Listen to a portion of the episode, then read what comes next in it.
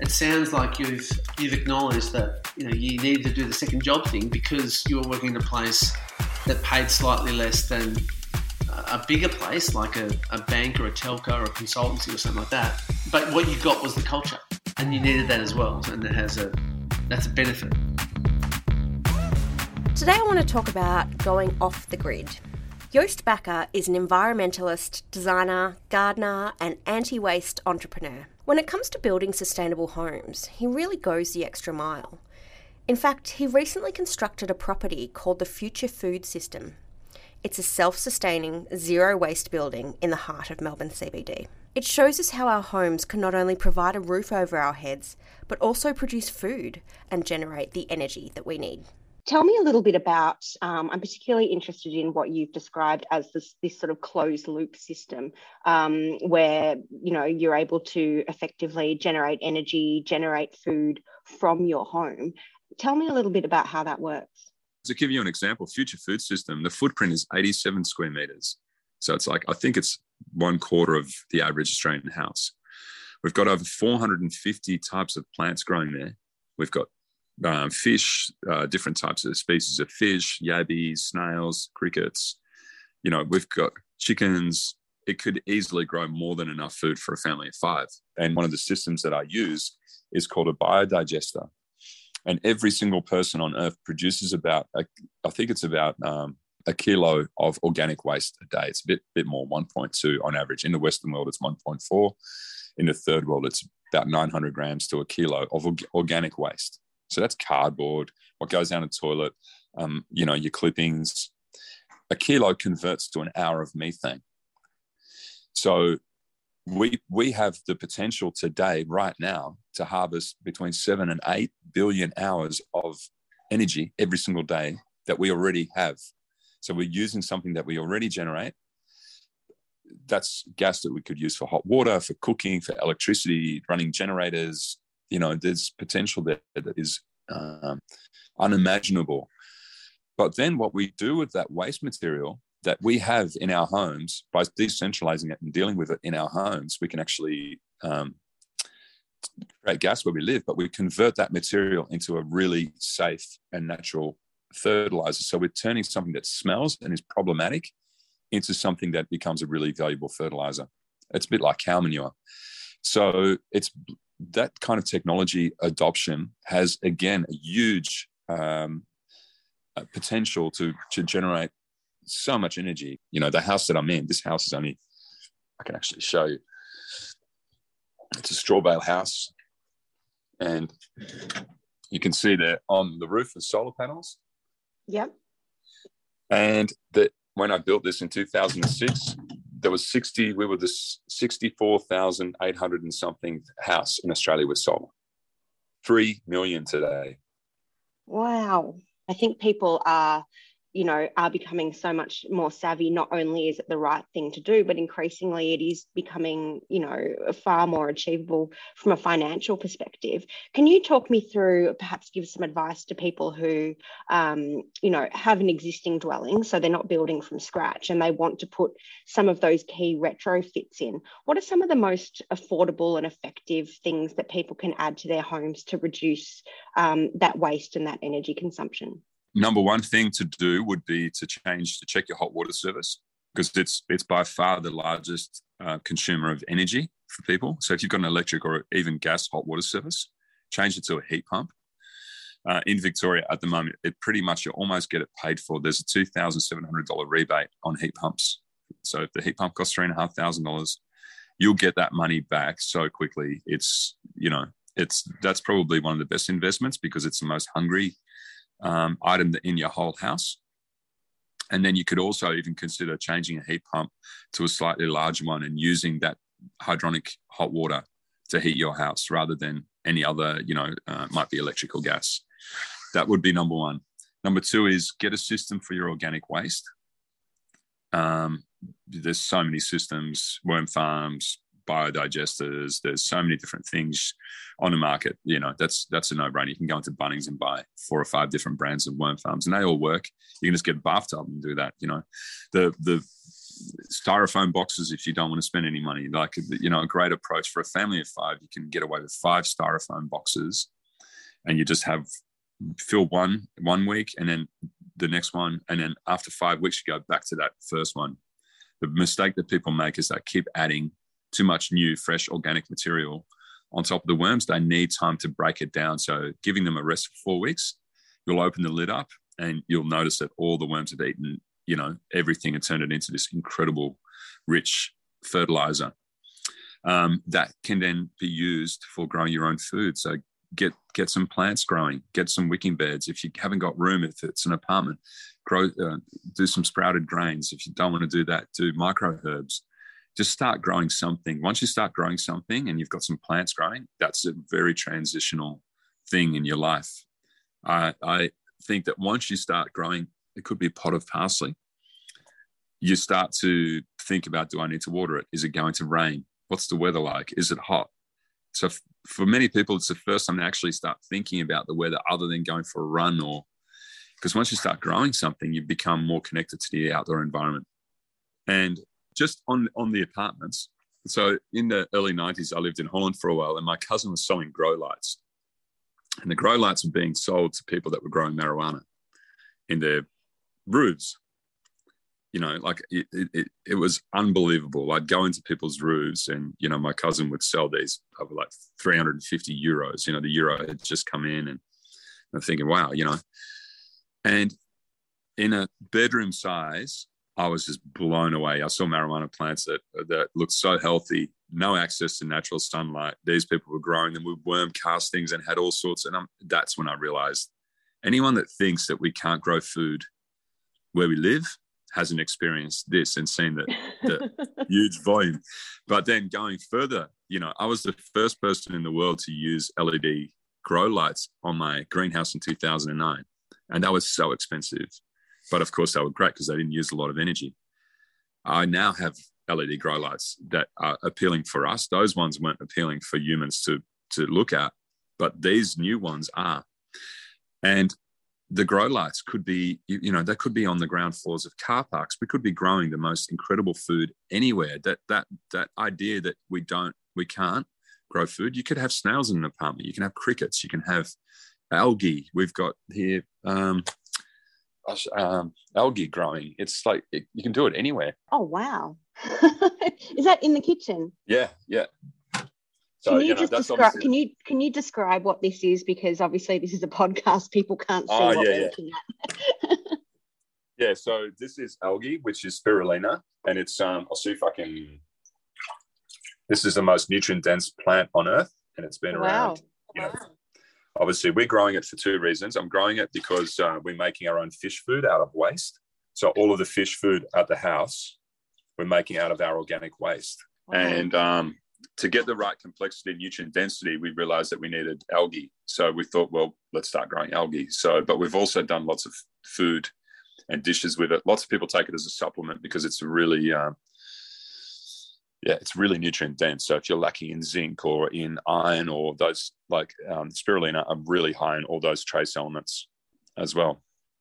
And and so yeah, again going back, if you're in an apartment, you, there's no reason why you can't grow microherbs or have algae growing or have snails growing or have crickets or fish. You know, everyone already has fish, but so they just have them as an ornamental thing. Well, yeah, and the beauty, it's all it's like just mimicking nature. Like those fish, feed the plants. The plants are so healthy and nourishing because of the fish. And, you know, so it's just, it's mimicking nature. There's nothing really, there's, you know, I'm not doing anything that is um,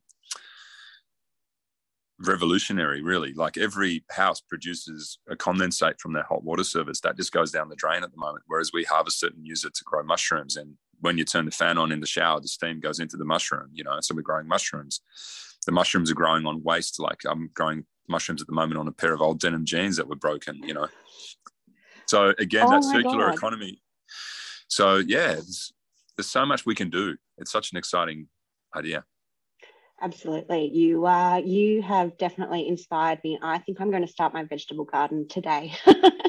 um, There's a great company called Biofilta, B I O F I L T A. They mm-hmm. sell an incredible wicking bed and um, it's made from chip packets. And it's really cool. 75% recycled chip packets here in Melbourne, 100% Australian design, Australian made. And um, they are brilliant because it means you don't, in summer, you don't have to water them. You only water them once every three weeks. And the, the, the soil actually wicks up the water. So the soil never dries out. And the beauty is, you know, most of the ideas, you just save money. You don't have to be rich to do this. Some of the best zero waste advocates have got, you know, done it with it. You just spend less. You know, buy in bulk, buy a 10 kilo bag of rice. Don't buy, you know, um, roll your oats from scratch, buy a 10 kilo bag of groats, get an oat roller. I mean, often it's just about going back to basics and making food from scratch. If you want to avoid waste, grow stuff, make stuff. And um, it's it's actually much more satisfying. Now I'm going to speak to Amy Stanton. She's only in her mid 20s, but man, has she achieved a lot. After becoming a beauty school dropout, she did a complete 180 and started a plumbing apprenticeship. Since then, she's cracked the property market and now she runs an off grid tiny home business called Tiny Stays. She's realistic about going off the grid, especially if you're doing it on a budget. Amy Stanton plumber extraordinaire and also a participant on House Rules. You've been on Survivor uh, and you are building tiny homes. Your business is called Tiny Stays. Uh, thanks so much for taking the time to talk to me. Oh, thank you for having me. That was such a lovely intro. I just want you to follow me around everywhere and intro me like that. Uh, it's all good for the self esteem, isn't it? That's it. How you been? I'm not too bad. Now, we spoke a long time ago when I was working on Smashed Avocado, and at that time you were uh, living at home with your folks and working on your first tiny home. What's happened since then? A lot has changed since then. Um, we've expanded our business. We saw there was a huge demand for it, so we keep smashing out the tiny homes. Now I've moved out of home, which my parents are pretty happy with, and into a beautiful new home that obviously we got renovated on House Rules, which we're absolutely stoked about. And um, yeah, things have changed. It's all all going uphill. It's good. Amazing. You are so busy. Um, I, I do keep up with uh, what you're up to, and it's like you never stop. I don't know uh, when you sleep. But let's go back to the beginning of your story and, and tell me a little bit about uh, what inspired you to become a plumber in your early 20s. Yeah, so my I had a bit of a rough childhood, not not at home or anything, had a beautiful family, amazing friends, but I was just constantly in that headspace of I don't know what to do. I'm not good at anything. And I just constantly thought of myself as just stupid. And I just thought, oh, you know, I just can't do anything. And it, it became a stage after I got expelled from school because I was constantly trying to impress people, you know, trying to fit in with the crowd. And then I remember my careers teacher asked me, like, oh, Amy, what, what do you want to do when you're older? What do you want to do? And I always had this thing in my head that I wanted to be the red wiggle that obviously didn't work out for me. But from then, I like ah, I just do beauty therapy. Was horrible at it. Could not paint nails. And my dad, he's a builder, and I remember funny story actually. Back in the day, we used to go camping, and then after we used to go to the service station and I always used to be like, "Oh, Dad, can I get a Magnum?" And he's like, "No, you can't. That's a plumber's ice cream." And I'm like, "What do you mean?" He's like, "Only plumbers can afford Magnums." So I feel like it's been in the back of my head since then. Oh, maybe I should be a plumber, but I do love it. I do love working hands on, and it has got me to where I am today with the tiny houses. So from there, I started an apprenticeship, and um, I always said in my head, I'm going to get an apprenticeship under my belt and then go out and chase my dreams, which I'm doing right now. Yeah, absolutely. And I think it's, you know, it's still unfortunately an unconventional path um, for women. But what you've showed me is that when you've got a trade, um, you've got this extraordinary ability to um, to have a real impact in the property market. Tell me, did you think about um, off grid and sustainable living when you were working in plumbing, or how did that come about? I thought a little bit about it, seeing how everything works, you know, behind closed doors in plant rooms, all water and all things like that. But it really didn't, it wasn't, I feel like it wasn't a huge thing back in the day. And now it's started to become like popular, which is great. It's awesome that it's becoming that, but more people are becoming aware of what's actually happening around them, how things are working. So, from plumbing, when me and Ben were deciding we wanted to get in the tiny house business, we thought, well, what what can we do to make a change that instead of getting up in the morning and doing something for us, we're helping the environment and helping the rest of the world as well. So it kind of gets us out and about and doing things. Absolutely, and I guess the the model for um, tiny stays is is quite interesting. Can you tell me a little bit about how it works? So basically, tiny stays. We, me and my brother Ben, we build tiny houses which are on trailers. We create them so they're completely off grid, and one of the reasons is that is obviously to re- reduce our carbon footprint, but also so we can place them in the most beautiful, picturesque places around Victoria. Put them up on a hill in your favorite winery location, and people can get away from emails, get away from, you know, their bosses, and just escape technology and just really embrace and immerse themselves in nature and see what it's like to actually completely live off grid. And do you contact people? Do you kind of find a piece of land and say, we want to put a tiny home there? And then uh, I understand you borrow their land. Is that how it works? We rent land from farmers or landowners. So if there's someone out there that has an amazing piece of land in a beautiful location and they're not doing anything with it and they get to make a bit of money. So we pay them monthly rent to rent their land off. And because it's completely off grid, it's not like we have to build things there. We literally rock up. It takes probably a week for us to, you know, dig drainage in and things like that. And then, um, yeah, we just pay them a monthly rent. And say if one day it came to they don't want us there or we want to move locations, we can just pack up and leave. It's not that simple, but that's basically how it works. Tell me a little bit about the process of building a tiny house for an off-grid environment. Yeah, well, it's it's funny because a lot of people look at the concept of a tiny house and think they're going to be really cheap. It's a lot more complex than that. Building a tiny house is it is just like building a house on a trailer, but when it gets a bit complicated is well how are we going to make them completely off grid? And that's probably the most expensive part about it. So in our tiny houses that make them off grid, we have a compostable toilet. And that's basically it would be a perfect kind of toilet to have if you were you had a little holiday rental or something like that, or you had a house in the bush, or even if you wanted to try it at home. And it's waterless, so without going into too much detail, because I'm a plumber, don't mind talking about poo, but basically it goes you you do your business in it and then there's wood chips and the guests grab their wood chips put put it on top of the business and the pee actually drains out and then just soaks out through the land. So they're separated which causes it not to smell anymore. And then once that's pit type thing is done you just change it over sit it out in the sun wait for it to compost and it's a constant process of just changing the pits over composting putting on your garden changing them back. That's a toilet, and it can be a little bit confronting for some guests if you haven't really been in an environment of a drop toilet. It does kind of look like one, but um, as I said, it doesn't smell unless you tip water down it, and that's the toilet side of things. With water, we get water tanks, and just they just come from rainwater, basically. So everything in there is just fed off rainwater, and we have a solar power system running with batteries. So if there's no sun out, that's probably one of the other challenges with being off grid. If there's no sun out and we have back to back guests, sometimes you are going to lose power if you know we've had people bring their rice cookers and stuff before and i think getting across and saying this isn't just your normal home where you can turn on lights turn off lights you actually have to think about the process and how you're getting the power which is an adventure in itself.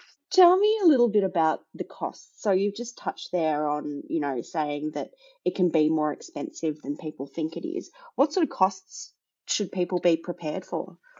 Well, you, there's a few ways to go about it. We don't build them to sell, but from you know being in the business and knowing about it, people can build them to lock up, which is a stage where the outside's done and they say you can just kind of kit it out yourself, which generally people look at something like that and it might cost 30 30 grand and they think oh that's that's really cheap. I'll get that and just kit out the inside. But the cost comes with the solar system which might be up to you know 20 grand on top of that and then kitting out the inside as well. So if you were to go to a tiny house builder they generally range from probably 80 grand to 150 grand depending how big they are which is obviously 10 million times cheaper than a house in sydney um, but it's a great concept. The only issue I would have personally about buying a tiny house and living in it is unlike real houses, they don't go up in value, they decline in value. So it's not an investment, it would more be a change of lifestyle, a way of life. That's really interesting that they decline in value. I mean, I guess the, the main thing in terms of the value and the investment is going to be the land. Mm, so definitely. you know, for people who want to live in a tiny house, it's it's securing the land. What do you look for? And I know you rent um, land from people to put your tiny houses on, but if you were to be buying a piece of land for a permanent tiny home, what do you look for? The long run is to buy land ourselves, but council regulations, you need a house on the land to have the tiny house there. That that's in lots of councils that it ranges from state to state place to place but generally you need another dwelling on the property to put a tiny house on it for it to be legal. Um, mm. but we look for complete seclusion and it's all about what you personally like but for our tiny houses we want complete seclusion. We want to give our guests a feeling that they're in the middle of nowhere but they're close they can drive 10 minutes down the road and get to the local winery or something like that. So we always say 30 acres plus, easy access. And one of the main things we look for is sun to make the whole tiny house work. We have a tiny house in um, Red Hill, Victoria, beautiful location, but there is lots of pine trees there. And in the winter, the solar panels cannot, they don't get that much sun. So we sometimes have to back it up with a generator and things like that. So if you're going completely off grid, it's all these kind of little things you have to take take in and be like, okay, I can't position it with lots of trees around in the middle of a forest if I want to go off grid. Um, tell me a little bit about um, the mistakes that you've seen people make. So, um, you know, I'm sure um, you've you've done your research and you've seen, you know, worst case scenarios. What what are the mistakes that people make, and how can people avoid them? One of the main ones would be people outsource money to buy a tiny house, but they actually haven't tried. They haven't tried to stay in one. We always we get people come to us all the time like, oh, we want to live in a tiny house. I'm like, that's that's awesome. Come test it out. Live with your missus, or you know, spend a few days in each other's hair, and see. Okay, maybe like yeah, this is what we want. We want the minimalist lifestyle. We want to be, reduce our carbon footprint. Or they might think, you know what, this is a bit small for us. Maybe we could have it as a holiday house, but the, there's so many different tiny houses and lots of people, if they're building them to live in, I would highly suggest getting a loft bed to make more room. There's so many good designs out there, but number one, test it out first and then also get your land right. Either doing a long term um, rental agreement with someone who's got land or even start searching for your own land. So you have that investment and you buy the tiny house and you buy the land or and you've still got that land in case in the future you decide, you know what, I don't want to live in a tiny house anymore and the land's constantly going up in value. So there's a lot of things to consider, but if I was going to live in one, that would be what I would be looking at personally. You're obviously, I mean, we've spoken mostly about your business today, but you're super switched on when it comes to property. You're only in your your 20s, you've got an investment, you've got the place you're living in, you've got your tiny homes. What's the future hold for you in terms of property? Well, it it always, it always changes for me. I think I want to do one thing and then I'm like, oh, maybe I won't. I was thinking a lot in I've got in investment property. And I was thinking of more because I'm really good. I know a lot about Airbnbs now. I'm like, oh, maybe I could buy Airbnb, you know, buy in Rosebud or wherever it is, buy, renovate it, and then Airbnb it out. and kind of live off a business model of that way. But in further thought, like I love renovating houses and I love Airbnb and people coming and all that kind of thing. But I think for me, me and Ben are going to mostly work together as a team to buy properties in the business of tiny stays. And we might buy 20, 30 acres with an old crappy house on it. We do the house up, um, rent that out as an Airbnb, and put two tiny houses on there, and then move on to the next one and keep going like that. So we're not only building up our business, but we're building up our property pro- portfolio and also giving us money for the future as well. That's super, the plan. super, super impressive. I love the plan, and and knowing you, you will pull this off because yeah, you are. Uh, on my mood board. you, you, say you're going to do something, and and you do it. Um, what just to wrap up, what advice can you give to people who are just starting out on their journey? Um, people who just want to get into the market in the first place. What's the best tip that you can offer? My advice would be, as much as people are saying at the moment, buy you buy now, buy now, or sell now, sell now. Don't rush into it. You want to make sure you're making the right decision on the house. Get other people's advice who have done it before. You know, your book's a perfect way to start, obviously.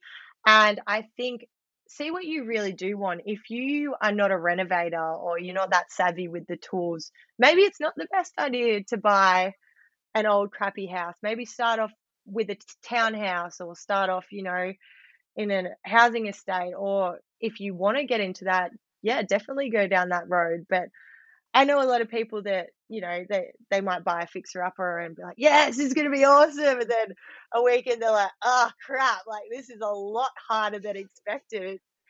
I think you've got to feed off your passions and whatever you like to do and how you like to do it make sure you're incorporating that into buying a property if you you want to invest in the future or you just generally want a house to live in. But then I think within saying that, it's so good to learn something new. And, you know, if you want to try something, you want to learn something new, give it a crack. Buy as long as the house isn't falling to pieces.